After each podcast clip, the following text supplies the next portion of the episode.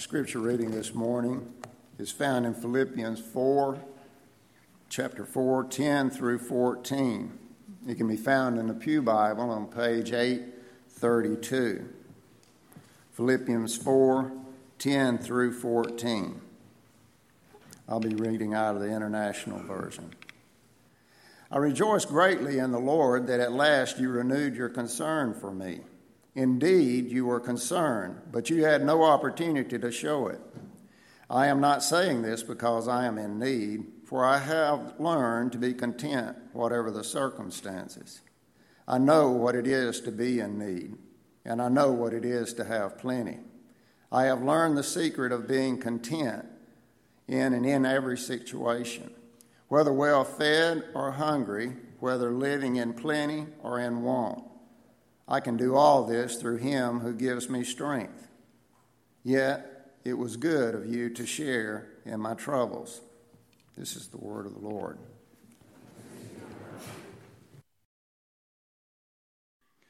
And once again, it's remarkable that, uh, you know, we planned this series uh, weeks ago, and then we find out that Bethany can share with us, and it fits beautifully into what we're talking about. What a powerful word. Um, you, you covered it in like six or seven minutes. Just incredible. It was just great. I got to listen behind the door there.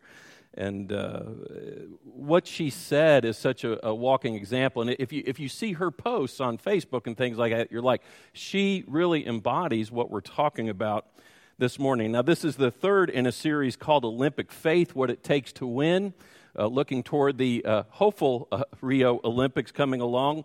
Two weeks ago, we talked about uh, it takes discipline. Last week, it was perseverance. Today, we talk about contentment, uh, especially when facing difficulty. You know, what can keep you content even when you are facing hardship? Well, Paul talks about this in Philippians 4, as you well know. Let's look at verses 11 and 12. I have learned how to be content with whatever I have. I know how to live on almost nothing or with everything. I have learned the secret of living in every situation, whether it is with a full stomach or empty with plenty or little. Key verb there that you see twice. I have learned. I have learned. And that's something we need to realize right out of the chute is that here Paul is writing this. This is one of his prison epistles. He is chained, has probably in a, been in Roman prison for two years chained, probably chained at least to one guard, if not two, 24 7. And here he is talking about, I have learned how to be content. He's learned. Now, notice, and this is so important, he doesn't say, I have liked being chained here for two years. I have liked having near nothing. I have liked uh, being so in want. I have liked being in difficult circumstances. No, he says, though I am in these circumstances, I have learned the key to being content even in these circumstances. Commit, contentment is a learned thing. And it doesn't come naturally. I don't think it comes naturally to us as people, to be honest. I think when you start as a kid, uh, you give a kid sippy cup with their favorite drink. They down it. What do they do? Immediately they hold it out and say, What? More. Uh, you swing your kid around and he's screaming and, and laughing and having such a great time. You place him down gently. Immediately he says, What? Either again, yes, or more. It's not enough. It's not enough. And we really carry that into adulthood, as you know. And it's all these external things that we think are going to bring us contentment. Robert Hastings has a poem on discontentment called The Station. And it's interesting, he pictures a train ride, and it's a long journey on a train. And if he would just look out the window, uh, he would see a beautiful skyline and a city. Later on, some beautiful mountaintops. Later on, uh, some rolling hills but he's so discontented, he doesn't really notice all this. He's focusing on the station. He decides that the train station is the place where he will find happiness and contentment and satisfaction. So he paces up and down um, in, in the car, in the train car, looking at his watch every other minute, wishing that the train could go faster. You know, if I could just get to the station, everything will be well. And Hastings says toward the end of the poem the name of the train is more, and the name of the station is contentment. But he concludes with this quote Sooner or later, we must realize there is no station, no one place to arrive at once and for all. The true joy in life is the trip.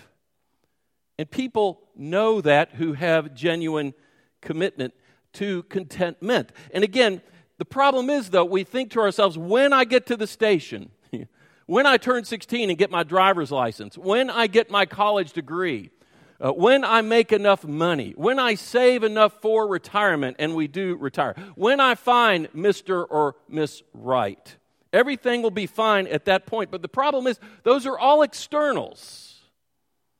And contentment is an intrinsic thing, it comes from within. You know, it doesn't come and go based on uh, the size of your wallet, uh, how the stock market is doing, how the housing market is doing. It, it does, it's not based on the prognosis of, of, a, of a doctor. It doesn't, uh, it's not based on the shape of your body. It's not shaped on any of that. All that is on the outside. It begins within. And that's what Paul says. It has to be learned within. So the question if it comes from within and it's something we learn, what lessons do we need to learn about this in order to have this contentment that really can be found in every and any situation, especially in difficult difficult ones? Well, uh, I have three brief things to say this morning, and it, ha- it just happened this way. I guess it's the Baptist in me, but it's alliterative, and I mean, it's three R's. It's rejoice through Christ, uh, retreat with Christ, and rely on Christ. It's the Baptist in me. Just, just, just deal with that. But it really does fit together. How do I learn this contentment? Well, first of all, you rejoice through Christ. Let's go back to verse 4. Always be full of joy in the Lord. I say it again, rejoice. Now, that's the New Living Translation, which I enjoy, but many of us learned it as what? You could probably sing it with me. Rejoice in the Lord always. Oh, come on. Rejoice in the Lord always. And again, I say rejoice. You learned it. And Paul knows this. Paul lives this out in his life. He even really comments on that in verse 10 where he says, How I praise the Lord that you are concerned about me again. Now, he's saying, Thank you, Philippians, who are concerned about my imprisonment. I'm, I'm fine, but I praise the Lord for your concern for me. I know you have always been concerned for me. You didn't have the chance to help me. And he goes on to say, You know, but I know what it's like to have a lot, and I know what it's like to have a little, but I'm content nevertheless. But he's praising God in and through all of this. Read chapter one of Philippians. He's talking about, I'm in prison, and it's been great. I've been able to share the gospel with others. You know, if we could be disciplined enough to look out the window and see the beauty out there instead of looking at our watch, walking up and down the aisle of the train, thinking contentment is going to come when we get to that station, we would realize we have all the blessings we could possibly want, especially eternal life in Christ and His daily grace, His forgiveness He offers whenever we ask for it. You know, Paul is saying, I've already learned to have the main reasons to rejoice. I know His blessings. Whatever situation is going on out there, inside I have learned to have the contentment, and I can rejoice in the Lord. A few years ago, I shared about Jack uh, Hinton, who's a pastor, and he was on a mission trip to Tobago, and, and he was leading a revival service in a leper colony. He said he never would forget it because he's also a musician. And he got up right at the beginning of the service and he said, Does somebody have a favorite song they would like to sing? And a woman in the back row stood a woman with, with no ears, with no lips, with no nose, really what we would call a, a, a, disfigured, hideous face. And she raised a fingerless hand and she said, Can we sing my favorite, Count Your Blessings? Count your many blessings. And, and, and Pastor Jack was so choked up, he had to walk away for a moment. And an elder of that church came over to him and he said, I guess you'll never sing that song again. He said, Oh, no, I will sing it again and again. I just won't sing it the same way.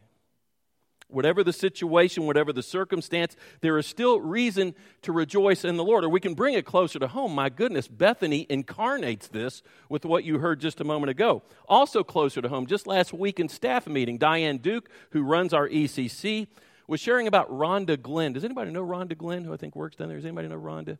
Wonderful, wonderful person who has a probable diagnosis with breast cancer. It hasn't been verified, but it's looking uh, pretty positive that that's the way it's going to be.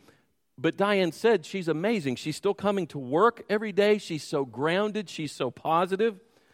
And she finally went up to Rhonda and said, Rhonda, you know, how can you be just so positive and, and faithful and content? And she said this She said, uh, uh, just the other week, my pastor said in a sermon, you can't praise God and be sad at the same time.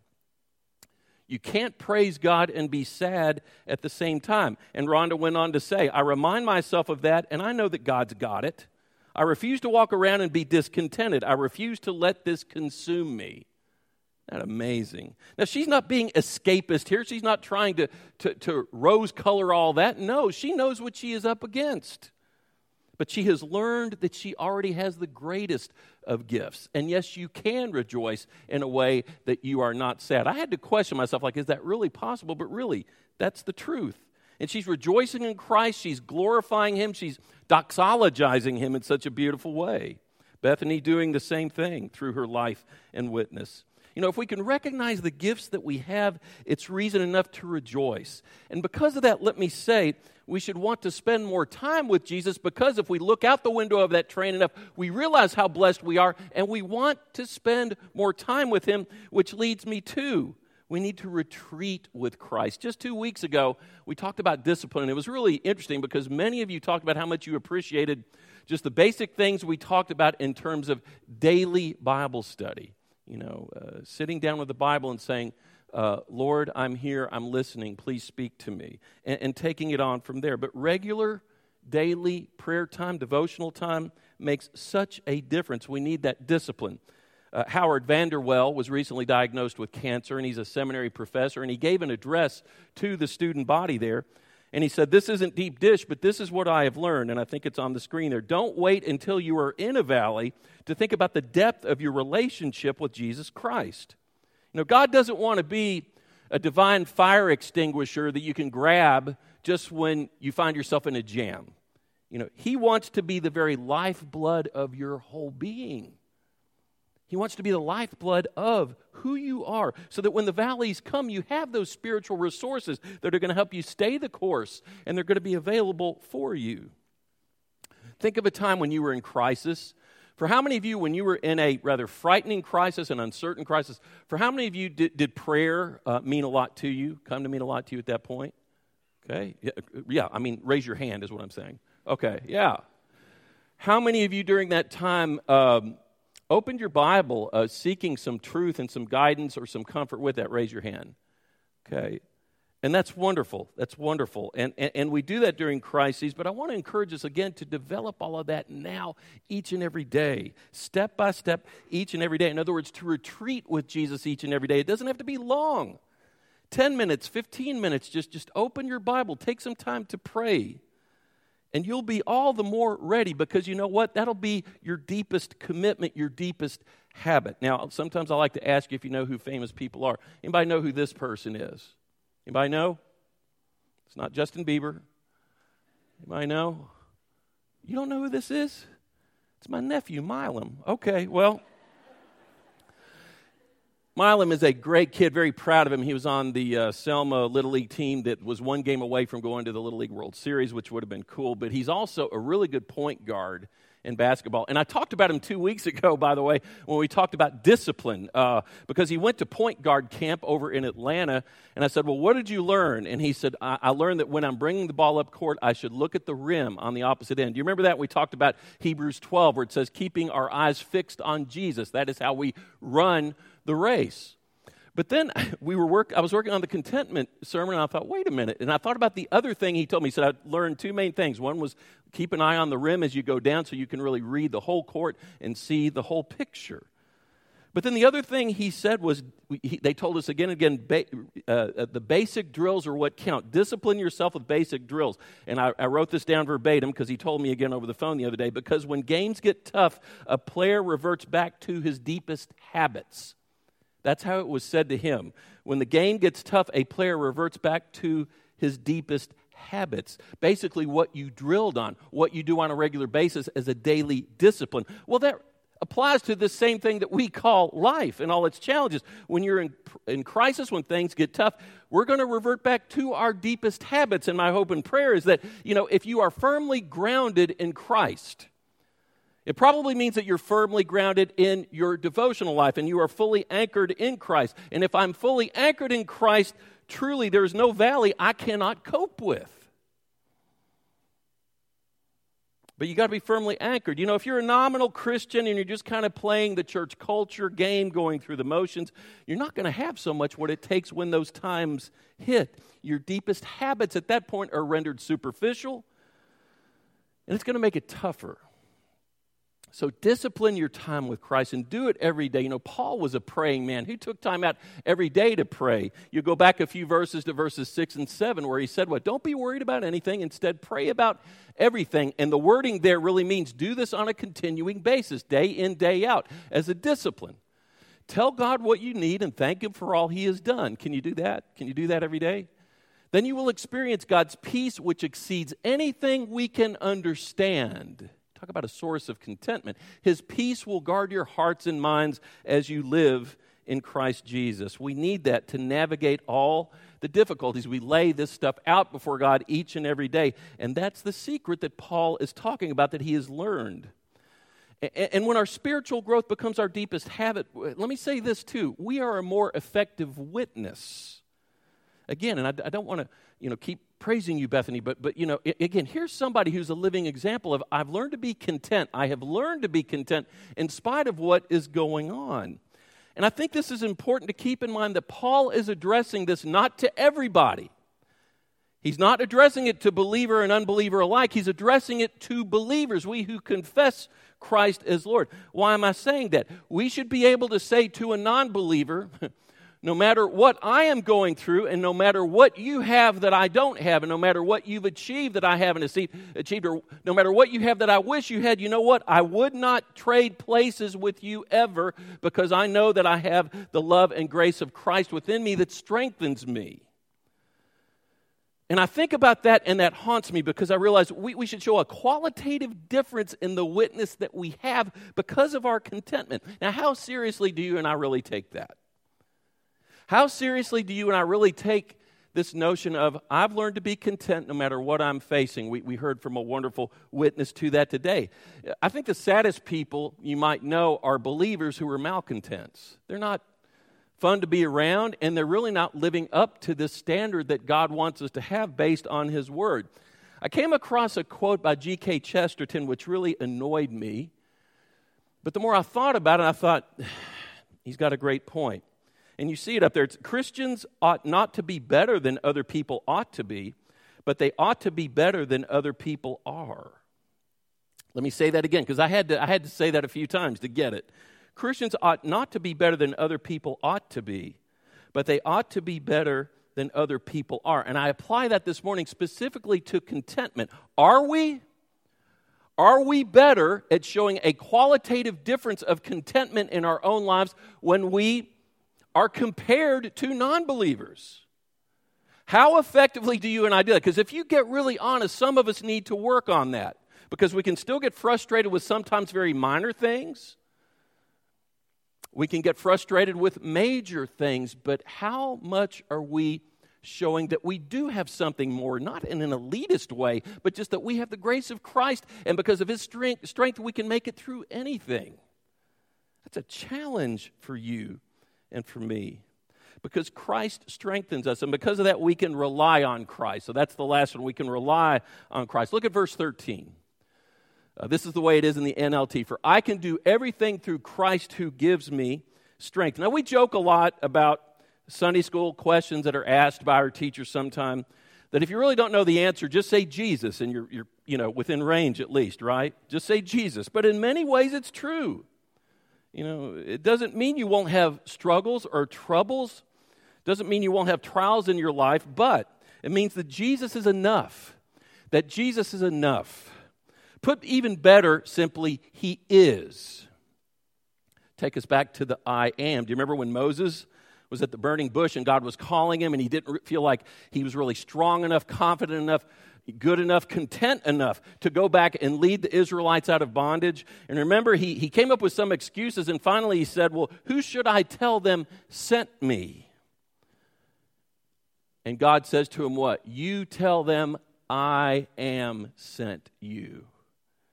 The word Yahweh, the great I am. And Moses heard that clearly because he came to realize that he was confident and content to take on this amazing challenge because the great I am was with him. Uh, recently, I heard Louis Giglio say, you know, the great I am is the answer to all the challenges we face. I can't control my addiction. Who's going to help? And Jesus says, I am. I'm exhausted from raising these kids. Who's going to give me strength? I am. Another Friday night alone. Who's going to choose me? I am. I've been fired from my job. Who's going to provide for me? I am. I've been abused and hurt. Who's going to set things right and make things just? I am. My spouse has left me. Who's going to be there for me? I am. My world is a mess. Who's going to make sense of it all? I am. Another lone terrorist attack in Munich. Who's going to set things right and make things just? I am. I'm frustrated with the elections. Who's going to give us hope regardless of how it goes? I am. In a world so full of discontentedness, who is going to empower me to be content? I am. And the world is so desperate to see that in you and me. And we've got to learn it from within, and to learn it from within means to die to self. We have to throw off all those external trappings, those earthly trappings that leave us discontented. We talked about that the other week in Hebrews 12, where it says, stripping away all the things that impede our running the race, stripping away all those sins, all those worldly things that keep us from running as we should. Get rid of those. Only then do we find the authentic and lasting contentment that we can find in Christ who strengthens.